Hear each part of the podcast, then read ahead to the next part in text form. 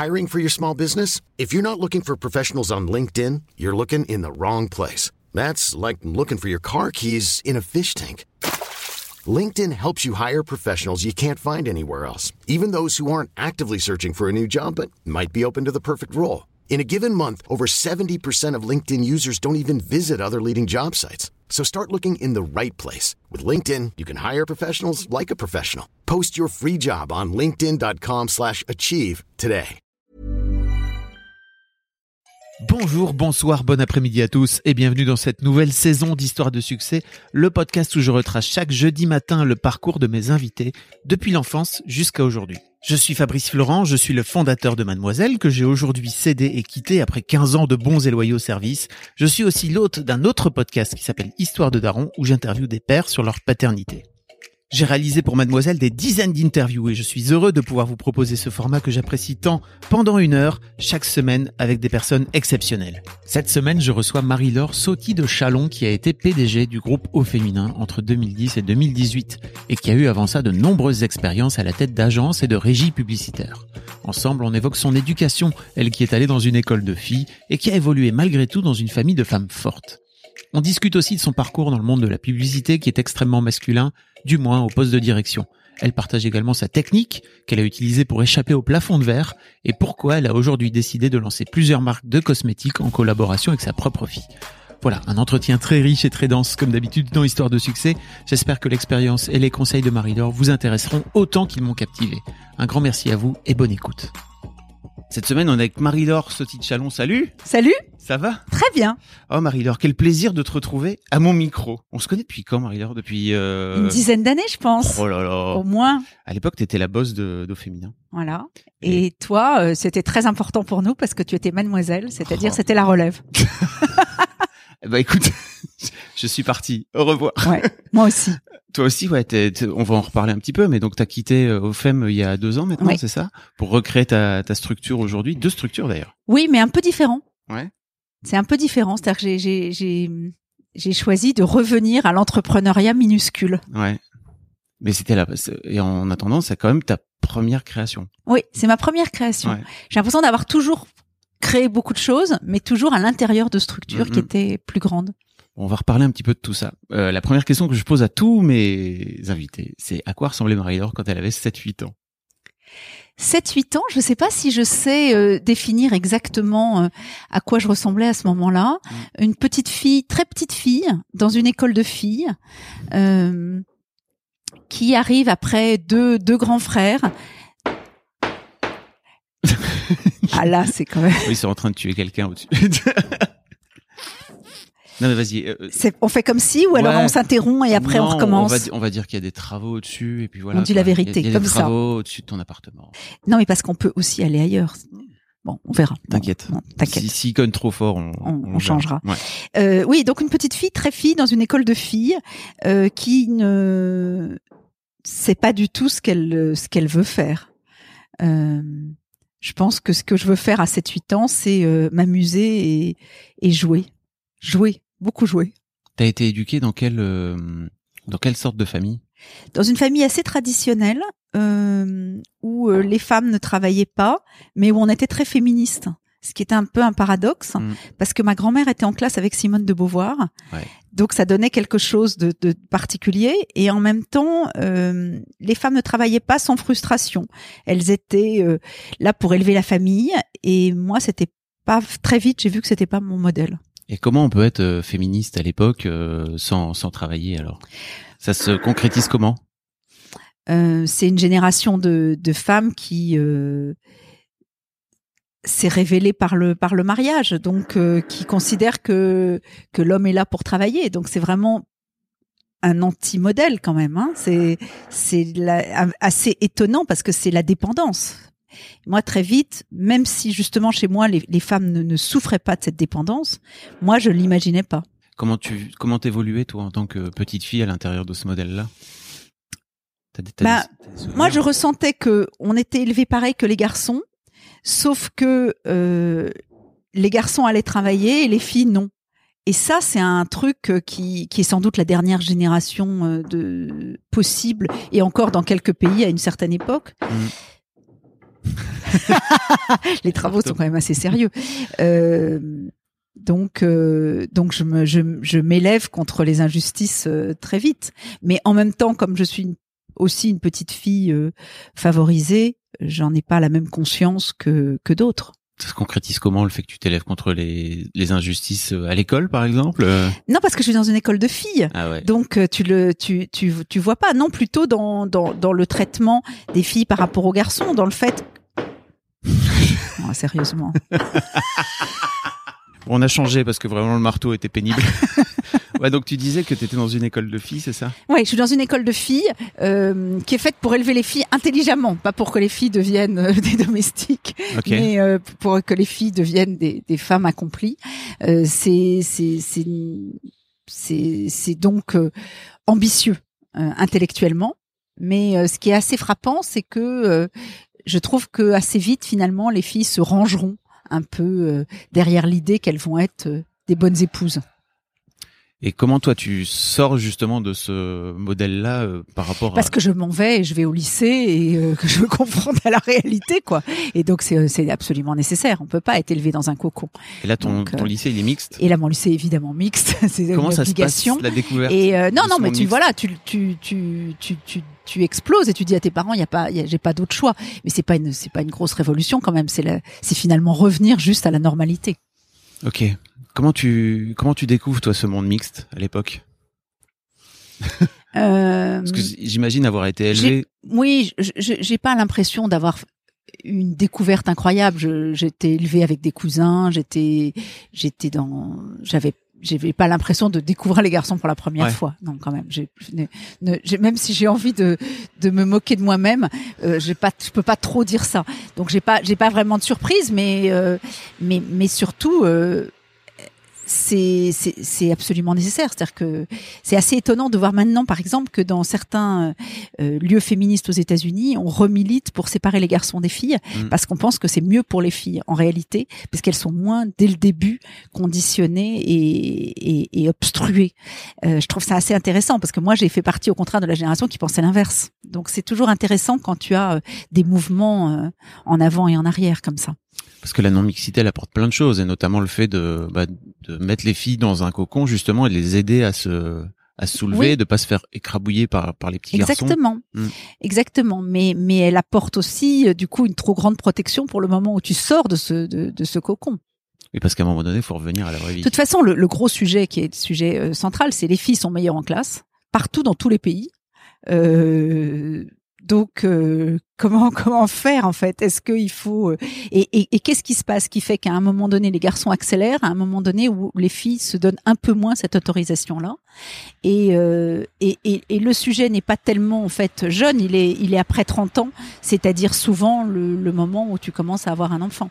Ah, tu penses vraiment que la, la la Oui, il y a des études assez intéressantes qui ont montré que euh, tu, euh, les, les filles démarrent même euh, leur première expérience professionnelle avec un avantage de salaire quelquefois de l'ordre de 2-3%.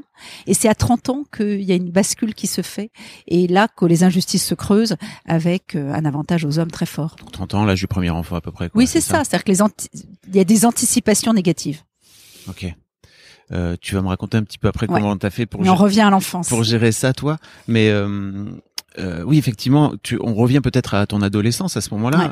Euh, toi, comment ça se passe pour toi dans le, dans, dans le lycée, au sein de ce lycée alors?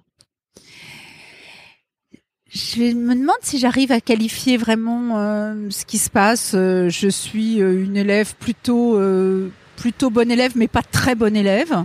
Euh, J'ai toujours autant envie de parler euh, et de m'amuser plus que de travailler. J'ai pas vraiment de projection professionnelle. Euh, je sais, je sais pas très bien ce que ce que ce que je veux faire, euh, mais mais ce que j'aime c'est euh, c'est c'est à cette époque-là, il y a, y a des vagues de, de, de, de gens qui arrivent dans les lycées parce qu'ils fuient leur pays et c'est une, c'est une découverte. Je me souviens de d'avoir rencontré beaucoup de Libanais Mhm. déjà à cette époque de cette di- diaspora et, et, et là tu découvres euh, des vrais parcours différents et, et c'est ça qui est qui est vraiment important. C'est c'est cette mixité là. Ça t'apporte quoi à l'époque? Mais c'est tellement invraisemblable de rencontrer des enfants qui, eux, ont dû fuir leur pays, Mm. euh, ont dû changer de langue, alors que toi, euh, tu vis à Paris euh, très protégé. C'est c'est la c'est la seule chose importante au fond. Moi, je, le, la seule chose qui me paraît importante, c'est c'est d'être confronté aux autres Mm. et se rendre compte que sa situation à soi est, est est tellement plus favorisée. Je pense que cette conscience là, elle va être très très importante pour la suite. Ok. Ça ok. Et comment ça se comment ça se concrétise? Alors tu leur euh, tu, tu files des coups de main, tu, tu cherches à les intégrer. euh, Non, je pense que justement le truc le plus important, c'est qu'il n'y ait pas de différence en réalité. Ouais. Hein, c'est que c'est que c'est que tu, tu prennes conscience que euh, euh, alors que pour l'autre c'est infiniment plus difficile, tu vas le, le traiter comme s'il était exactement ton égal. Ok. Tu passes le bac. Je passe le bac. Tu fais Sciences Po après, c'est ça? Après non, je vais faire du droit. Ok. Euh, mon père me dit à ce moment-là, tu devrais commencer à travailler parce que lui, il a travaillé à partir de 15 ans en faisant ses études le soir. Il voit pas très bien l'intérêt des études. Mais moi, quand même, j'avais un peu envie. J'avais pas non plus de passion. Donc, je vais faire du droit. Ça va m'intéresser beaucoup. Et puis, euh, Sciences Po, là aussi, d'ailleurs, ma famille va plutôt me dire, mais à quoi ça sert? Tu ferais mieux de travailler. Donc, il y a, y a une pression chez moi pour plutôt travailler que, que de faire des études.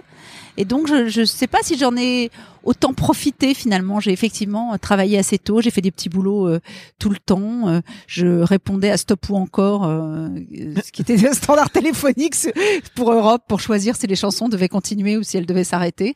Donc tu vois, des trucs qui étaient déjà un tout petit peu dans les médias, Ouais. euh, pas très valorisants, mais c'est pour gagner de l'argent. Ok. T'avais vraiment cette envie de gagner de l'argent, c'est ça? Ouais, j'avais envie de, de de commencer la vie en fait, Mm. de de pas trop de pas trop traîner. Maintenant, je me dis mais c'est idiot, j'aurais dû partir voyager, euh, faire d'autres choses. Moi, j'étais pas dans cette dans cette logique-là. C'était en réponse à tes peut-être à, à ton cocon familial ou t'avais la sensation que ta mère et ta grand-mère elles... Euh, je- je sais pas si c'était en réponse. euh, c'était en tout cas euh, comme ça qu'on faisait chez moi. On, on, on valorisait énormément le travail. Mm. C'est-à-dire que je pense que au risque de paraître désuet, parce que je pense que euh, les 35 heures, la RTT, etc., ont montré plutôt euh, que le travail c'était chiant. Euh, moi, j'ai j'ai toujours eu une, une énorme passion pour le travail. Ça devient ça vient de, de, de ta famille, c'est ça, de ton père, tu disais peut-être? Ouais, mon père, il a travaillé énormément et ma mère, si elle travaillait pas, même si elle a travaillé ensuite parce qu'elle est devenue mère, en fait, et, et, et elle, elle faisait énormément de trucs dans le monde associatif. Euh, elle a, elle a contribué à créer euh, la fondation Claude Pompidou qui, qui venait en aide aux hôpitaux, etc. Et donc euh, aux, aux malades dans les hôpitaux, les blouses jaunes. Et euh, ouais, on aimait travailler, quoi. Et, et donc. euh, et je continue à aimer ça, c'est-à-dire que même dans les moments où je me dis je pourrais être un peu plus cool, j'ai, ouais, je, je pense que ça c'est c'est un peu une drogue, le travail. Et en vieillissant, tu t'en tu t'en départis pas de cette drogue. Non, et d'ailleurs je vois pas trop pourquoi en fait, parce que parce que je trouve que que c'est hyper intéressant. Je, je vois bien quelquefois que les gens me regardent avec un air étonné, Mm. mais moi euh, je trouve que c'est le moment euh, intellectuellement dans la relation aux autres qui est qui est vraiment très intéressant avec l'amour quoi. Ok. Comment tu vois justement aujourd'hui, bah tu disais les 35 heures, les RTT, etc.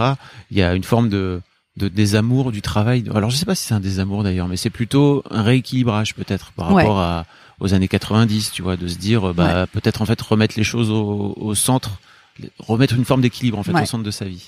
Mais moi, j'ai jamais compris ça parce que bien évidemment que euh, le truc central, c'est euh, c'est euh, l'amour de ta vie, euh, l'amour de tes enfants, l'amour de tes amis. Donc, j'ai jamais compris trop cette histoire de euh, de de de, work-life balance. J'ai- jamais, j'ai trouvé toujours ça très artificiel en fait. C'est et, et je crois que ce que j'ai essayé d'apporter à mes enfants, c'est de leur dire la seule chose que je vous souhaite, c'est de vous éclater dans votre boulot, euh, d'aimer énormément ce que vous faites, et évidemment que l'équilibre se, se trouve de lui-même.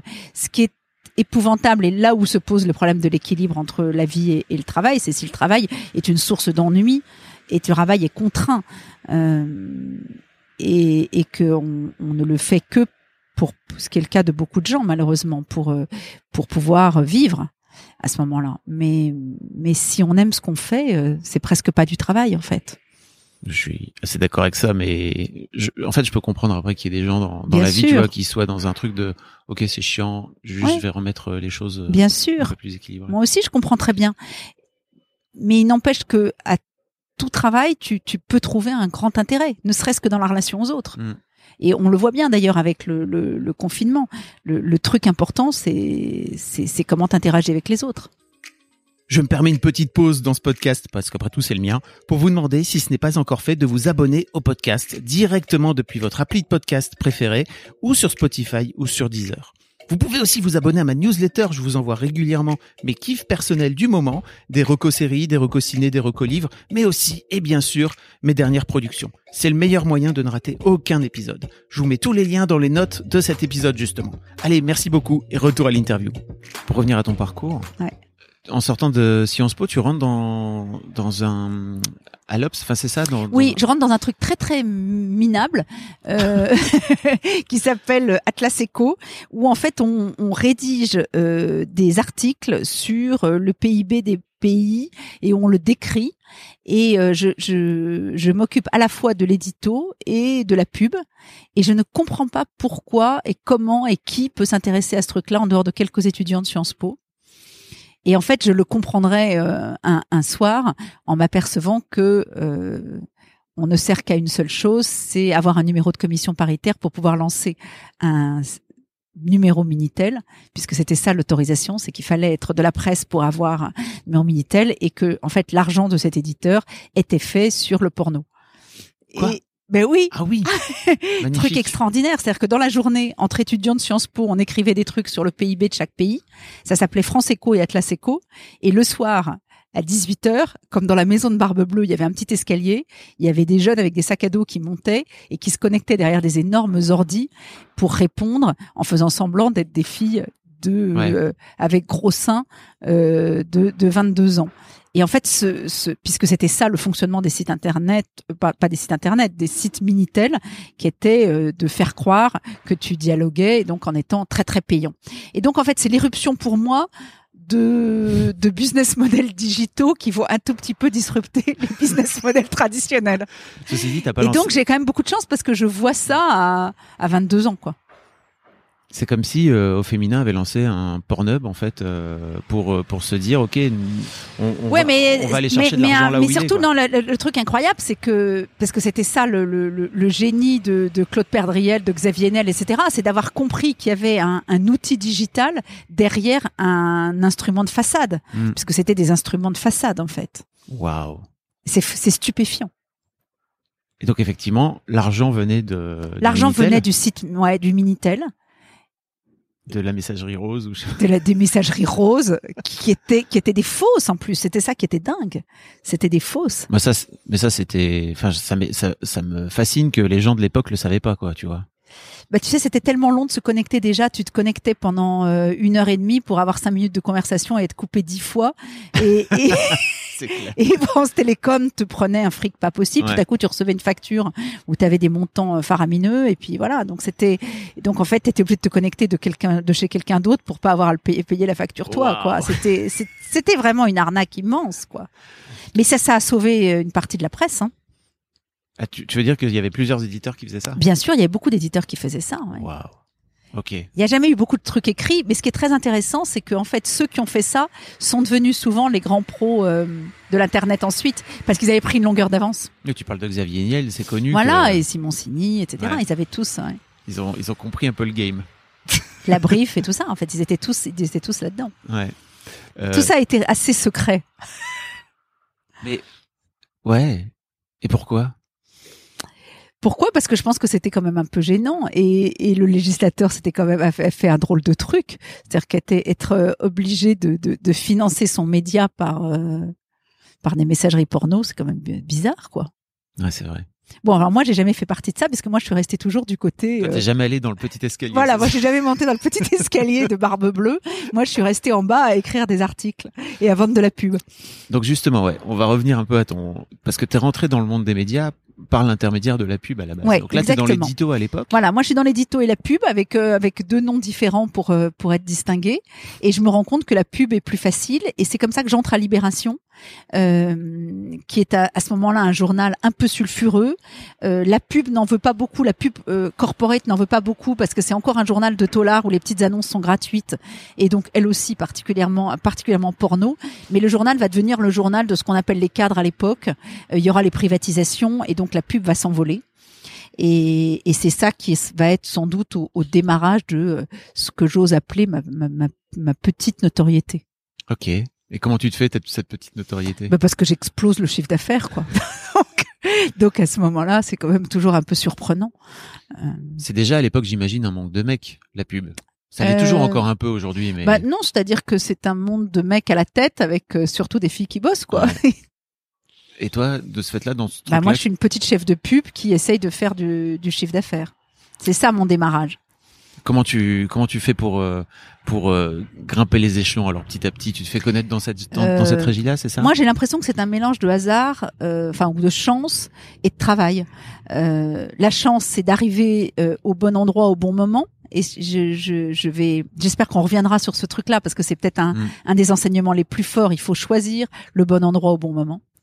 Euh, qui était que euh, ce milieu de la pub et des médias était euh, sous-investi par les jeunes diplômés euh, et avait des vieux crabes qui euh, faisaient essentiellement euh, du, de- des déjeuners. Ouais. Donc, donc tout à coup arriver avec une approche pro et beaucoup de travail, tu te distinguais assez rapidement. Et comme il y avait surtout des vieux crabes, du coup, euh, tu te faisais embaucher très rapidement, il n'y avait pas de problème d'emploi. Donc tous les ans, tu avais des propositions qui te permettaient de progresser.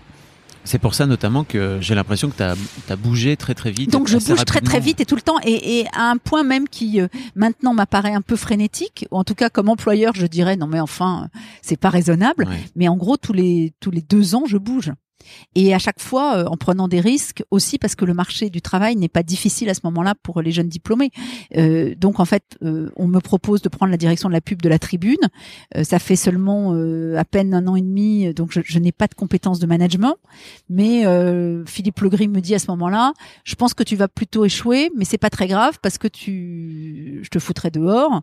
Et puis si tu réussis, bah tant mieux. Donc c'est pas très très. Quand on le dit comme ça, on a dit c'est pas de la motivation absolument géniale. Sauf que moi, je l'ai vécu comme une opportunité incroyable de faire confiance à quelqu'un qui n'avait aucune expérience. Et donc j'ai effectivement beaucoup travaillé et ça a marché. Et t'as pas peur à l'époque de te dire, ok, si je me plante, ça va me faire. euh, bah si je me plante, j'aurais appris quelque chose en fait. Et donc, euh, je, je- moi, je, je, je crois que le, le, le truc dont je me rends compte maintenant, c'est que euh, aussi cette, euh, ce, ce besoin-là, il était aussi pour échapper au plafond de verre et donc Mm. pour ne jamais le rencontrer. Je, je changeais avant de me cogner. Ah oui, systématiquement. Bah oui, sans doute. Puisque finalement, euh, dans toute cette première période, je change presque tous les deux ans, donc euh, j'ai j'ai pas le temps de me confronter en fait euh, au plafond de verre. Le plafond de verre qui est le truc qui fait, euh, bah, qui fait plafonner en fait à un moment donné les femmes. Oui, parce Dans que à un moment donné, tu t'aperçois que euh, tu, tu montes dans la hiérarchie et tu es de moins en moins nombreuse. Et là, tu te dis, euh, tu te dis pas du tout, c'est parce que j'ai des qualités. Tu te dis, il s'est passé quelque chose. Euh, et, et, et, et tu t'aperçois que effectivement, euh, c'est un, c'est un mot horrible ce plafond de verre parce que comment tu fais un plafond de verre? Soit tu le traverses et c'est du verre, donc tu es blessé, es blessé. tu meurs. Soit tu le traverses pas. Et comment tu t'en rends compte toi au fur et à mesure que ce plafond de verre arrive? Parce qu'il y a bien un moment donné où tu arrêtes de bouger tous les deux ans, Ouais. et donc tu vas t'y confronter tôt ou tard. Euh, non, parce que en fait, au moment où je me confronte, je change À chaque fois. à chaque fois. Ouais. Euh, C'est-à-dire que par exemple, j'arrive euh, à la régie de France Télévisions, euh, j'ai euh, donc euh, 30, 34 ans, je, je prends la direction générale, mais je vois bien qu'on va pas me confier le, le, le, le poste au-dessus, Ouais. euh, alors que les recettes vont doubler, donc qui est une aventure absolument incroyable. C'est le moment où, où la pub sur France Télévisions explose, où le cours de TF1 et, et d'M6 dévisse pour la première fois. La part de marché de, de, de la pub de France Télévisions, c'est c'est sous El Kabash, hein, explose. Euh, mais euh, je vois bien qu'on va pas me, me confier, donc je change de métier à ce moment-là. Je, je, je décide de- d'éviter cette confrontation euh, pénible, douloureuse. Ok. Et ok. Mais peut-être que j'ai tort, hein, c'est-à-dire que j'ai pas voulu euh, et j'ai eu la chance de, de pouvoir éviter, euh, puisqu'on me proposait quelque chose d'autre à un autre moment où j'allais chercher une autre opportunité. J'ai voulu éviter de me faire mal. Et t'as la sensation que ce fameux plafond de verre, il se, il se concrétise euh, comment exactement? C'est-à-dire qu'à un moment donné, on, on te voit comme euh, une femme, c'est ça, avant d'être une professionnelle? Euh, bah, je sais pas, à France Télévisions, on me fout dehors, donc là c'est c'est plus radical. Euh, mais euh, mais comment ça se fait qu'on te fout dehors oui, chez France Télé? Oh, c'est une histoire un peu, c'est une histoire un peu longue et un peu compliquée. Euh, En fait, France Télévisions euh, n'était pas contente d'avoir de la pub puisqu'ils préféraient la redevance. Donc en Ouais. fait, tu avais une situation un peu absurde où la régie se, se, se battait et où en fait ça gênait, ça gênait tout le monde. Euh, Ensuite, bah, je sais pas, par exemple, quand, quand, quand j'arrive quand j'arrive chez, chez Cara, parce que donc je, je, Oui. je redescends à un nouveau métier que je ne connais pas du tout à ce moment-là, donc j'ai Donc un peu parce que parce- c'est l'agence, c'est c'est c'est une agence, l'agence média. une agence média dans une petite structure sur un métier que je connais pas qui est euh, le- l'analyse média et, et l'achat d'espace. Donc en fait, je suis euh, dans un job assez valorisé euh, avec des très grosses équipes à la tête de la régie de France Télévisions et je recommence par la petite porte quand même. Mhm. Euh, et, ça, et en baissant mon salaire. Donc ça, c'est c'est aussi un chemin euh, sur lequel on reviendra parce que c'est c'est aussi une façon d'éviter la frustration, euh, mais c'est c'est d'anticiper en fait euh, que tu vas faire moins bien, que tu peux faire moins bien, Euh, Ok. parce que tu vas apprendre quelque chose en contrepartie. Oui. Euh, et, et là, par exemple, bah, aussi, je, quand tu entres au comité de direction et que tu es la seule femme, tu comprends pas bien pourquoi, en fait. Et donc, que, je, que, tu- que tu poses des questions et qu'à chaque fois, tu t'aperçois que euh, y a des faux prétextes, en fait. Il y a, y, a, y a tout le temps des faux prétextes. C'est quoi les faux prétextes, par exemple?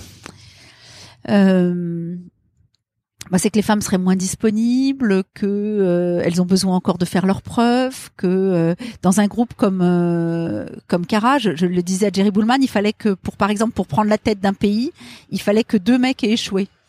Donc une fois que là la situation était franchement désespérée, on osait nommer une femme.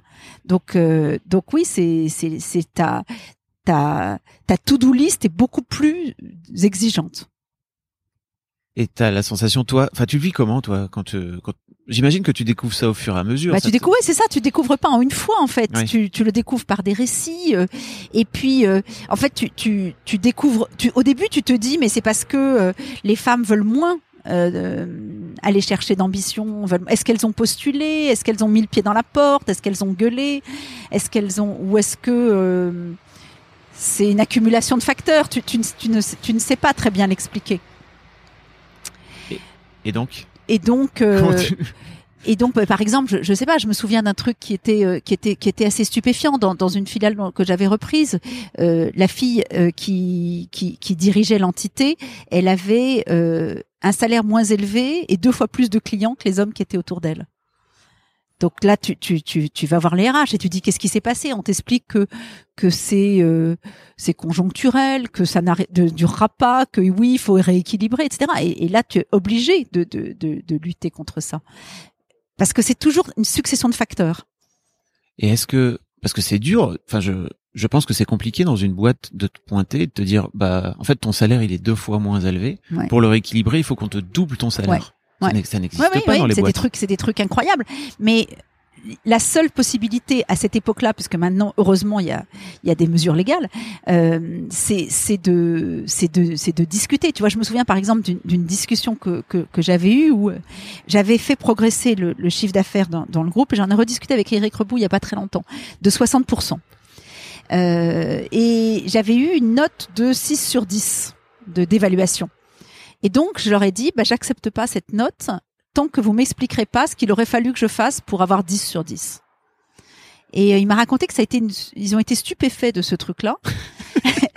parce que, en fait, j'ai- dit, donc, je, je ne retournerai pas tant que vous m'aurez pas expliqué. Parce qu'il fallait donc que je fasse euh, 1000%. En fait, c'était, c'était quoi? Puisque, et quelle note vous avez donné à ceux qui ont fait le truc normal, c'est-à-dire 10-15% de croissance Parce qu'ils ont eu un et demi. voilà, ils non, évidemment que non. Ils avaient eu aussi des mêmes no- genres de notes que moi.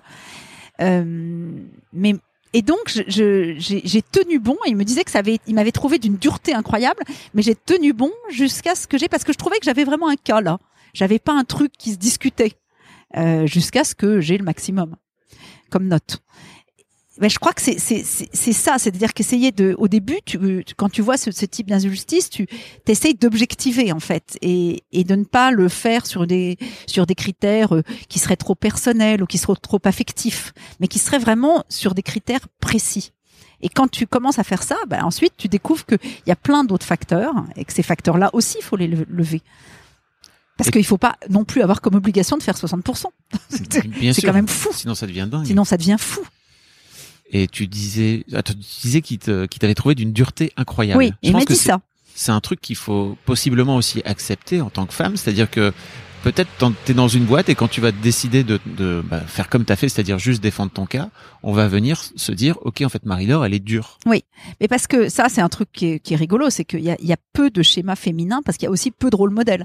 Comme tu n'as pas beaucoup dans l'entreprise de, de rôle modèle qui fait comme toi, du coup, on te ramène toujours. En fait, je disais toujours en rigolant, euh, tu es où euh, ou euh, Margaret Thatcher t'apparaît d'une dureté absolument incroyable, ou alors tu es euh, la fille euh, copine euh, ou éventuellement qui couche. Enfin, tu vois, t'as très très peu de rôle modèle. Et donc, par exemple, dans toutes les histoires que te racontent les femmes, elles te disent toutes qu'on les a toujours suspectées d'avoir une relation avec le boss, quoi. Oh, et ça, c'est un truc de, de, de fou. Donc, tu as très peu de schémas où euh, tu peux, enfin, tu le connais, les études sur Howard et Rosen d'Harvard, c'est-à-dire que on donne des cas à des étudiants et on leur demande ensuite d'analyser le manager. Et euh, ils disent tous que euh, Howard est, un, est, est, particulièrement charismatique, qu'il a une personnalité forte, qu'il entraîne son équipe, alors que elle est vraiment très dure. Et, et, et évidemment, c'est le même cas. Mm. C'est juste que la, de la femme, on considère que qu'elle est qu'elle est différente. Et donc ça, je pense qu'il faut lutter contre ces trucs-là qui sont des schémas et des stéréotypes très très très lourds.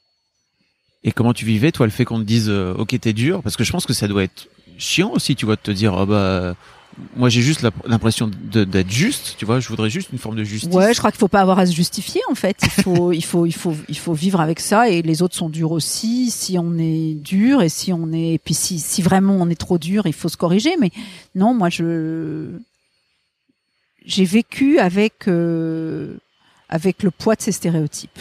J'avais mmh. sans doute tort. Je me rends compte aujourd'hui que euh, que je ferais différemment.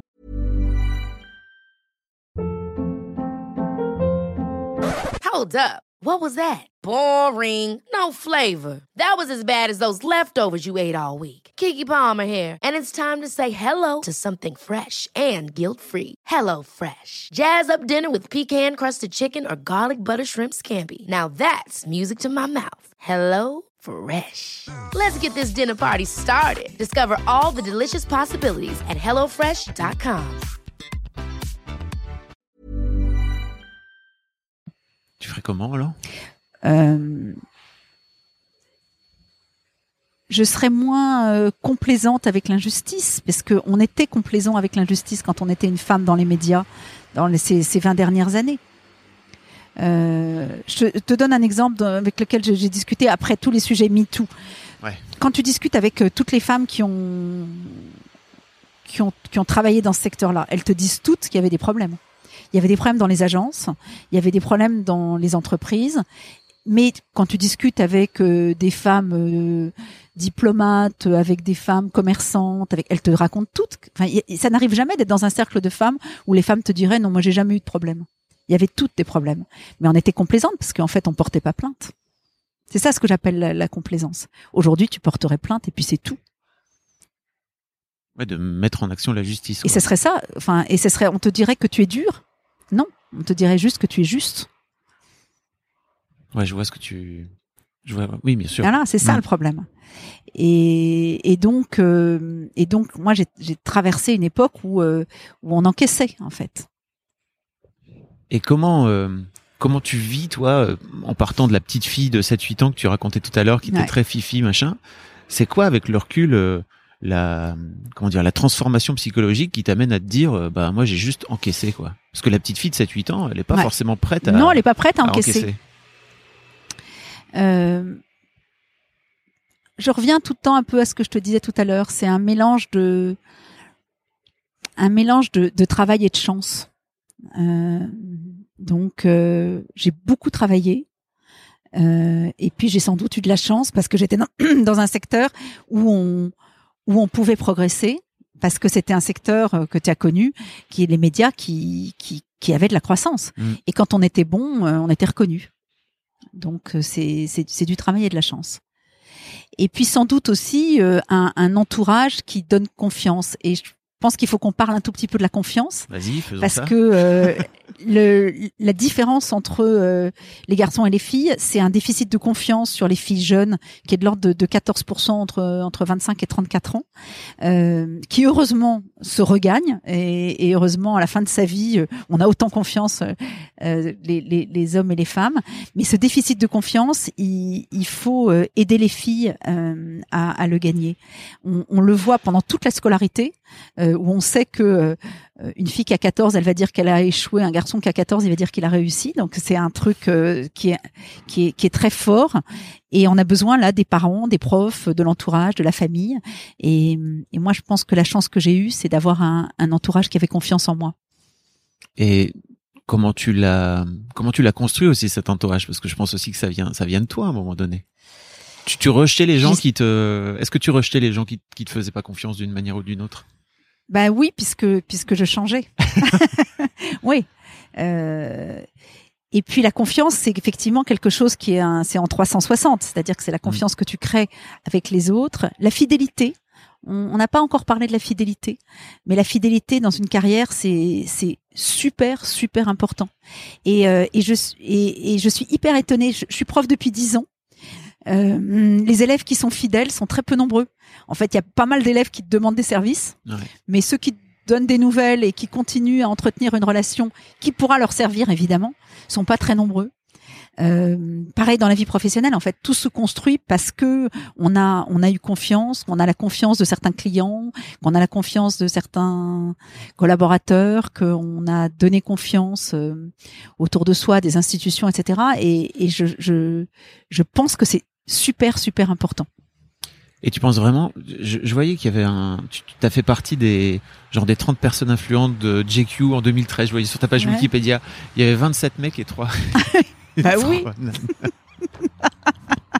Mais tout le C'est temps en fait. dramatique. Ça c'est ta vie ça. tout le temps en fait. C'était tout le temps comme ça en fait. Et euh, et à chaque fois que tu demandais pourquoi, euh, on te disait euh, mais c'est pas grave, ça va arriver, ça monte, la génération euh, monte, ça monte. Oui, mais combien de temps ça va prendre Mhm. et, euh, et, et, et souvent d'ailleurs la communication qu'on a à la Fondation des femmes, donc euh, Ouais. qui, est, qui est ce truc formidable qu'a lancé euh, Anne-Cécile et, tout un groupe de, de, de filles, c'est euh, non mais on va pas attendre 200 ans en fait. C'est pas possible. Il faut maintenant que ça s'accélère. C'est ton existence ça. Ouais. Depuis depuis depuis toujours jusqu'au quota en fait. Tu regardes vois, autour de quand, toi quand les t'as quotas, quand les quotas, quand les quotas arrivent, euh, tout à coup t'es appelé, enfin t'es présidente de boîte pendant, de- depuis dix ans, t'as jamais été appelé pour aucun conseil, et tout à coup tu reçois un coup de fil par semaine. Mais t'es humilié.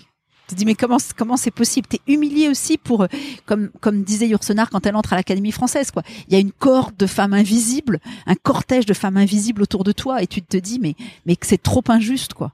Et et donc soit tu dis non et t'envoies chier tout le monde, ce que j'ai fait au début, soit tu dis mais mais non, il faut qu'on y aille et il faut qu'on soit nombreuses et il faut qu'on ouvre des portes. Je comprends vraiment l'idée de, enfin, l'ego qui est blessé à ce moment-là, mais effectivement, la meilleure façon de de se représenter, c'est d'y aller, quoi. Ouais, c'est d'y aller et d'ouvrir des portes aux autres quoi et d'être sûr que les autres vont avoir des portes ouvertes. Donc aujourd'hui, t'es t'es au bord de plusieurs euh, grosses boîtes. Hein. Ouais. Euh, justement, c'est grâce au quota que t'as eu ce genre Bien d'opportunité. C'est uniquement c'est uniquement grâce au quota. Non mais c'est vrai. Oui, c'est vrai, il faut le dire. Et d'ailleurs, j'avais même des, des, des, des amis qui étaient à la tête de boîtes industrielles qui me disaient mais je t'assure que c'est pas possible, qui en fait maintenant sont arrivés à dépasser le quota et qui me disent je comprends pas que je disais ça alors que évidemment c'était très facile et qu'il y avait des tas de femmes même s'il y avait peut-être pas beaucoup de femmes qui étaient aussi dans des conseils d'administration mais il y avait des tas de femmes avocats, des tas de femmes qui avaient des, des jobs des chercheuses qui avaient des jobs passionnants qui allaient apporter beaucoup dans un conseil. Waouh. Ok. Mais c'est, ok bon. Ça, ça me fascine toujours cette histoire de Bah quota oui. parce que, mais pour moi, effectivement, faut activer la pompe. Oui, normalement, c'est, enfin, normalement, t'es contre les quotas parce que Mm. c'est, c'est absurde. Mais sauf que s'il n'y a pas d'autre solution. Et tu as le même problème d'ailleurs sur les entrepreneurs, hein, c'est-à-dire qu'on sait que les femmes font euh, moins de levées, euh, des levées moins importantes, euh, sont moins nombreuses, souvent sont obligées de s'appareiller avec un associé parce que seules, bah, elles savent qu'elles elles arriveront pas à lever. C'est, c'est, ça reste terrifiant en fait. Ouais, Il y a un autre truc aussi qui joue, je pense, c'est que les femmes arrivent avec des problèmes de femmes, souvent pour régler des problèmes de femmes, avec des, des boîtes, et qu'en fait, si elles se retrouvent face à des mecs qui ont aucune idée de ce que c'est que le problème d'une femme à ce moment-là, Ouais. ils vont pas avoir la même oreille forcément. Oui, peut-être, peut-être, mais euh, souvent elles arrivent aussi avec des problèmes de mecs. Enfin, il n'y a pas besoin non plus d'avoir des, des, des, des, des problèmes de femmes. Non, c'est juste que spontanément on leur euh, on, on leur accorde moins de crédit. Il faut euh, mettre plus le pied dans la porte. Waouh. Après, après cette, euh, cette expérience chez, euh, chez Cara, Ouais. t'as été devenue la boss aussi d'Aigi, c'est ça? Oui, bah c'était la suite en fait. Ouais, hein, c'était c'était le groupe. Et puis euh, ensuite, je vais je vais avoir euh, un cancer du sein. Qui va être un moment euh, où là la féminité te rappelle, se rappelle à toi sérieusement. Et aussi où je vais me dire, euh, est-ce que mon objectif, c'est finalement euh, de continuer cette ascension dans des groupes, d'avoir de plus en plus de pays, de plus en plus de responsabilités, de plus en plus de filiales, ou est-ce que j'ai pas envie de, de, de repenser ma vie et de revenir à ce que j'aime vraiment? C'est-à-dire, et là, là c'est un, un exercice que je conseille à tout le monde, en fait, qui consiste à se dire, euh, qu'est-ce que j'aime vraiment? Et donc je me suis dit, bah, ce que j'aime vraiment, c'est euh, les petites boîtes dans lesquelles euh, on connaît une aventure euh, incroyable, une croissance d'audience, de revenus, où tout le monde grandit. Euh, ce que j'aime vraiment, c'est l'international. J'aime pas les trucs franco-français et j'aime vraiment le digital. Et, euh, et, et quand une chasseuse de tête va me proposer au féminin, c'est exactement ça. Quand tu dis que tu, tu le conseilles à tout le monde, tu le conseilles à tout le monde avant de tomber malade. non mais parce que peut-être Non, mais même en étant malade ou même en, je, je ne m'associe pas à la maladie, euh, voilà, à, à, à ça. Je, je conseille vraiment de, à certains moments de sa vie, et même si c'est difficile, parce que parce que changer de vie c'est difficile, il faut tout réapprendre, il faut euh, il faut vraiment euh, rebattre des cartes, Euh, mais mais c'est c'est vraiment une aventure passionnante. Parce que là, t'arrives chez OFM, de ce fait-là, bah, Bah, je connais rien à ce métier-là. J'ai jamais été Mm. éditeur. Euh, je n'ai jamais été uniquement à la tête d'un d'un actif digital, etc. Donc je ouais, je, je réinvente là. Comment ça se comment ça se passe dans cette boîte qui euh, en plus euh, euh, bah, à Elle a un nouvel actionnaire qui est 10 ans, Axel Springer Mm. et qui euh, se, re- se pose beaucoup de questions. Euh, je sais pas si on a le temps de tout raconter parce que c'est long, mais Bah, en tout cas, euh, ce ce que ce que j'ai essayé de faire en arrivant, c'est j'ai essayé de de dire tout de suite euh, ce que je trouvais euh, formidable et ce que je trouvais euh, très inquiétant. Et j'ai fait une plénière où j'ai dit euh, les sept euh, choses qui m'apparaissaient euh, énormes. Euh, je sais pas, pour te donner un exemple, j'ai dit on est un média digital donc c'est cool, mais en fait on est du print digital. On n'a aucune culture vidéo, euh, on, on écrit des textes et euh, et ça ça va être un danger monstrueux pour les années à venir. Euh, bon bah c'est pas très agréable parce que la boîte elle est pas très contente d'entendre alors qu'elle croit que, mais en même temps ça va être très très utile pour la suite de la stratégie. parce que Euh, oui. Où euh, tu vois, je, je, je vais dire, c'est exceptionnel parce qu'on a des communautés, mais en même temps, on vend pas nos communautés, on fabrique de l'édito pour aller vendre de la pub. On fait comme si on croyait pas à nos communautés. Et en fait, à ce moment-là, c'est avant l'explosion de Facebook qui lui va monétiser ses communautés alors que nous on les monétise pas. Tu vois, donc c'est d'essayer de, de, de, de, de faire un diagnostic euh, sans aucune complaisance, euh, sans aucune méchanceté aussi. Enfin, j'espère que, que personne ne, l'a ressenti comme quelque chose, mais, mais d'essayer de, de, de, de provoquer quelque chose qui va avoir une grosse influence sur le, sur la vision que tu peux porter sur la boîte.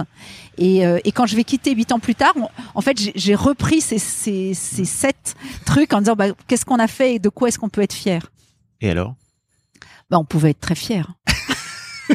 Non, mais c'est vrai que tu as complètement changé Parce qu'on a complètement changé, on a changé, on est devenu beaucoup plus internationaux, beaucoup plus dans la vidéo, on a changé de business model, on est allé vers l'e-commerce massivement, on a euh, été euh, racheter des, des petites entités euh, qui avec nous euh, et euh, à la fois nous ont appris énormément de choses et à qui on a appris énormément de choses.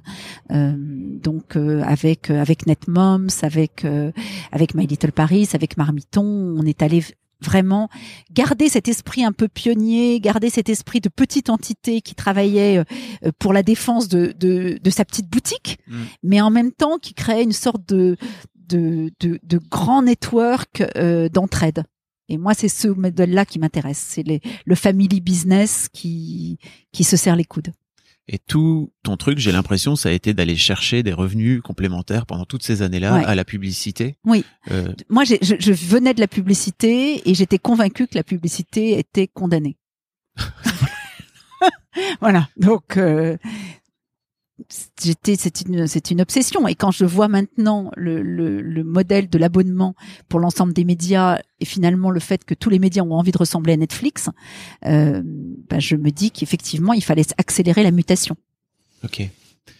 Huit ans plus tard, euh, la boîte se fait racheter par euh, Ouais. TF1, c'est Oui. ça? par TF1 qui justement veut aussi euh, profiter de cette mutation, profiter de cette transformation parce que ils ont l'intelligence de voir que euh, le business model de la publicité va être challengé.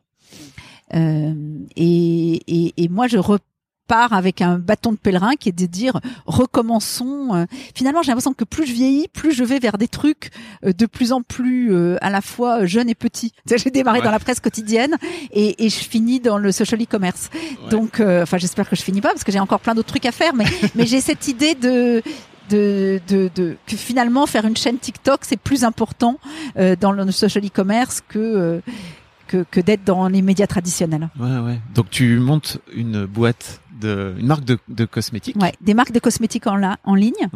Des marques, parce Ouais, pas des marques parce qu'on en a quatre. Ouais. Euh, donc euh, qui, qui sont très pointus, c'est ce qui s'appelle les DNVB, c'est-à-dire euh, vraiment avoir une niche. Donc Mélusine, on est vraiment dans les gestes magiques et le chanvre. Euh, Rose la Lune, on est dans, dans un make-up vegan naturel très parisien.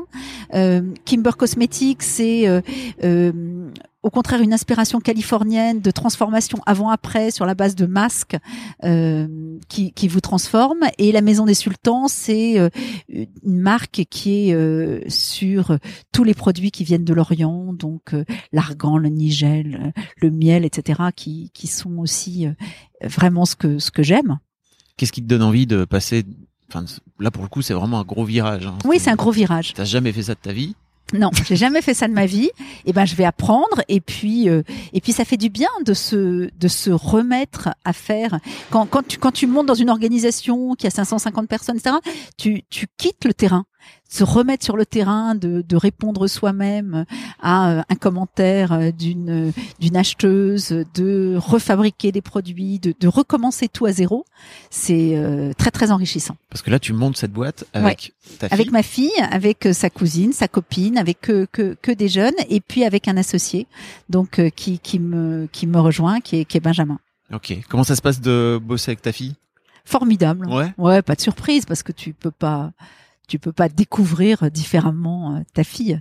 On se connaît suffisamment Ouais, ou ta mère. Mais de travailler avec elle, c'est quand même un peu un peu particulier. Mais on a toujours fait ça parce qu'en fait, depuis qu'elle a 10 ans, euh, elle achète des cosmétiques euh, sur Aromazone et elle fabrique dans la salle de bain des cosmétiques. Donc en fait, on a toujours fait ça. Donc c'est ta fille qui s'occupe pour le coup du produit? Beaucoup, ouais, Ouais. beaucoup. Et, euh, et, et c'est un immense plaisir. Qu'est-ce que je sais pas, t'as un grand sourire là d'un coup. Oui, les sourires, ça se voit pas euh, sur les podcasts. Non. Bah oui, parce que c'est, on est, on est très heureux quand on, quand on aime ce qu'on fait. C'est ce qu'on retour au- la conversation du début. Ouais. Euh, et donc, euh, c'est difficile. Hein, c'est, c'est très difficile d'être entrepreneur. Tu as des obstacles partout. On en rencontre à chaque minute. Mais euh, il y a des moments de joie quand même euh, très très grands aussi. Qu'est-ce qui t'a donné envie justement de, de venir à cette création d'entreprise à ce moment-là, euh, après tout ce parcours-là, et de te dire Bah, euh, d'abord, c'est le moment jamais. Bah, D'abord, tu n'as pas de proposition quand tu quittes euh, un, un job que tu as réussi comme ça. Donc, euh, donc c'est Personne n'est venu te voir en te disant. personne euh, vient te voir en te disant c'est chouette ce que vous avez fait, essayez de le faire pour nous, Euh, parce que non, c'est c'est c'est comme ça. Ouais. Et donc, euh, bah, si tu veux, euh, il faut recommencer quelque chose toi. Donc, euh, et, et, alors tu pourrais lever de l'argent, et moi je voulais pas lever d'argent euh, parce que je voulais que ce soit encore une fois, ce que j'aime, c'est c'est que ce soit euh, sa boutique. Je préfère que ce soit plus petit, plus plus difficile, mais que on ne joue pas avec l'argent des autres. Oui, c'est une vraie philosophie, ça. Parce Ouais, que Il y a beaucoup d'argent dehors. Mm. Euh, c'est très très facile de, de, de, de lever de l'argent et c'est un. Enfin alors là pour le coup en revanche j'ai eu énormément de propositions de, de fonds qui voulaient mettre de l'argent parce que ils avaient vu le business case. Ils avaient vu qu'on était passé, on avait multiplié par trois ou quatre euh, l'audience, les revenus, euh, les pays, le- enfin tout. Donc euh, ça, ça attirait, euh, ça attirait des gens de revivre cette expérience-là. Donc il y avait des gens qui me proposaient de l'argent, mais je trouvais que c'était invraisemblable de proposer de l'argent sans que tu de projet. Donc moi, je préférais qu'on parte sur un projet et puis qu'on le développe et qu'on fasse nos preuves. Peut-être qu'on qu'on rate si c'est nécessaire ou qu'on réussisse, mais mais que on soit libre. La liberté, c'est aussi euh, quelque chose de très important. et elle a un prix. Et elle a un prix. Elle vaut cher. Le travail. non, mais c'est pas ça. C'est que quand tu lèves de l'argent aussi, et je pense qu'il faut peut-être le dire pour les bien sûr. auditeurs et les auditrices plus jeunes, c'est que d'un coup d'un seul, ta boîte t'appartient plus, quoi. Non, ta boîte t'appartient pas. Et puis, euh, elle appartient, elle appartient à d'autres qui vont te faire faire des choses qui qui ne sont pas forcément ce que tu veux faire. Donc, euh, c'est aussi important de savoir que tu ne peux compter que sur toi. Mm. Ça te donne une responsabilité, donc ça t'empêche un peu de dormir, mais mais ça te t'oblige, comme tu es en train de le faire toi, euh, finalement à à savoir exactement ce que tu veux faire et comment le faire. C'est tellement important. Ah oui, c'est important. de, de reprendre de reprendre ce temps-là. Euh, c'est quoi les c'est quoi les projets pour euh, pour pour pour pour ta boîte? Parce que tu as aussi monté une autre boîte qui s'appelle Factor K, Oui. c'est ça? En fait, j'ai- d'abord monté Factor K. Factor Ah K, oui, c'est l'idée de d'une boîte de conseil euh, dont l'objectif c'est de définir des projets à base de viralité et de search. C'est ce qui m'intéresse le plus en fait. De ça, ça, ça, ça ressort de l'expérience d'eau féminin. C'est ce qui m'intéresse le plus. C'est ce que, euh, par exemple, My Little Paris a le mieux réussi Mm. ou Marmiton. C'est vraiment euh, c'est vraiment spectaculaire. Donc du coup, on s'interdit rien à l'intérieur de, de Factor K. On investit dans dans des projets euh, et, et j'accompagne quatre entreprises à laquelle je crois énormément. Euh, qui sont euh, exactement ça. Par exemple, euh, si je prends l'exemple de Chef Club ou de ou de Thriller, c'est ces deux boîtes qui sont parties entièrement sur la rivalité, faire des audiences et trouver des moyens pour les monétiser. Donc ça, c'est mon cœur de métier. C'est en fait mon histoire, c'est ça. C'est créer des audiences et, et trouver des moyens de les monétiser. Et, je suis Club, pleine d'admiration de Chef Club. Chef Ouais. Club, tu sais ce que c'est? C'est une très grosse communauté dans la cuisine. page euh, Facebook, Voilà. c'est ça? Oui, mais pas seulement. Ouais. C'est un milliard et demi de vidéos euh, par mois et les moyens de les monétiser sont complètement dingues puisque c'est des livres, c'est des ustensiles, etc. Bon, Thriller, c'est pareil, c'est-à-dire que c'est c'est une boîte qui fait des audiences euh, comme TikTok et qui trouve des moyens de monétisation qui euh, n'ont rien à voir avec ce qu'ont été les moyens de monétisation par le passé. Voir par exemple en Chine, les moyens de monétisation des plateformes, c'est ou des influenceurs, c'est les gens qui payent, c'est pas la pub. C'est les, c'est les gens qui payent les, les fameux calls, c'est-à-dire les, les influenceurs pour le travail qu'ils font, Mm. ce qui est quand même assez assez fascinant. Donc ça c'est c'est c'est mon mon travail et du là-dedans on étudie plein de projets euh, dans lesquels euh, bah, il peut y avoir aussi des médias puisque euh, l'idée c'est c'est c'est de définir des projets qui vont avoir une forte viralité. Et puis on lance des marques parce que mon idée aussi c'est de pas être une boîte de conseils qui donne des conseils dans le vide. Je Mm. déteste en fait les gens qui donnent des conseils dans le vide, mais c'est de les expérimenter. Et donc euh, nos quatre marques elles nous permettent d'expérimenter les conseils qu'on donne. D'accord. Mais donc pas de marque média. C'est fini. Ah non, c'est pas fini. Il faut Ah. jamais dire Fontaine, je ne boirai plus ton eau. non, non, pas du tout. Non, c'est juste que bah, typiquement Chef Club et Thriller, c'est des marques médias. Ouais. Euh, mais là, je suis très minoritaire. Mais mais il peut y avoir d'autres projets, non? Il peut y avoir des projets, mais mais ce qui est ce qui est plutôt fini, c'est l'ancien modèle de la publicité. Ouais. T'es vraiment convaincu de ça. Bah non, c'est le chiffre, c'est-à-dire que euh, les, les, les Google et Facebook euh, attrapent euh, 80% de la croissance euh, de la publicité digitale, donc c'est pas la peine d'aller se battre pour euh, Pour le petit les miettes. Mm. Ouais. pour les miettes qui restent. Euh, merci beaucoup, Marie-Laure. Oh, oh, Tu voulais parler de tout à l'heure d'être au bon endroit au bon moment. Et justement, il y a un truc que j'aime bien faire en ce moment euh, à mes invités, c'est leur demander c'est quoi le plus gros, enfin le la, la leçon que vous avez apprise de votre parcours en particulier. Euh, moi, je crois que c'est l'optimisme. Ouais. C'est que l'optimisme te fait faire des choses euh, auxquelles tu peux pas croire, alors que quelquefois le, le stress te, te paralyse. Donc, euh, cultiver l'optimisme, ça me paraît le meilleur conseil qu'on peut donner. T'as fait comment toi tout au long de ton parcours? Beaucoup de yoga. À ce point-là? Oui, parce que le yoga te t'ancre dans le présent. Tu ne te redis pas euh, tous les problèmes que tu as eu par le passé et tous les problèmes que tu vas avoir demain. Tu tu t'ancres dans le présent. T'es juste obligé de t'étirer à ce moment-là tel muscle de, de ton corps. Même pas, là, c'est encore, tu attends encore quelque chose. Ah, yeah. Non, tu vois. non, non, même pas. Non, de, juste de vivre l'instant présent. Et, et de, et de travailler cette, euh, cet optimisme. C'est-à-dire que la vie te file des coups terribles, mais elle t'offre des bonheurs immenses aussi. Oh, Je, crois qu'on va. On va finir là-dessus. Oh, hein. non, mais franchement, qu'est-ce qu'on peut faire de mieux? Un grand merci à toi, Marie-Laure. Merci beaucoup, Fabrice. Salut. Merci beaucoup pour votre écoute. Avant de nous quitter, si vous avez aimé ce podcast et cet épisode, merci de lui mettre un commentaire sur Apple Podcast et 5 étoiles de préférence. C'est le meilleur moyen de le faire connaître. Vous pouvez faire comme Macha Chose qui a écrit comme toujours avec les podcasts de Fab Florent, on a l'impression d'être une petite souris. Les invités sont intéressants, tout comme leur parcours de vie. On rit, on s'interroge, on apprend, et on apprend aussi sur soi. Merci Fab, tes podcasts sont inspirants. Eh ben merci beaucoup, ça fait plaisir. Et si vous voulez faire comme elle, vous vous rendez sur Apple Podcast et vous cherchez Histoire de succès directement dans votre appli ou sur votre ordinateur. Merci beaucoup à vous et rendez-vous jeudi matin à la même heure à partir de 6h du matin dans votre appli de podcast pour un nouvel épisode d'Histoire de succès. Ever catch yourself eating the same flavorless dinner three days in a row? Dreaming of something better? Well, HelloFresh is your guilt-free dream come true, baby. It's me, Kiki Palmer. Let's wake up those taste buds with hot, juicy pecan-crusted chicken or garlic butter shrimp scampi. Mm. Hello Fresh. Stop dreaming of all the delicious possibilities and dig in at HelloFresh.com. Let's get this dinner party started.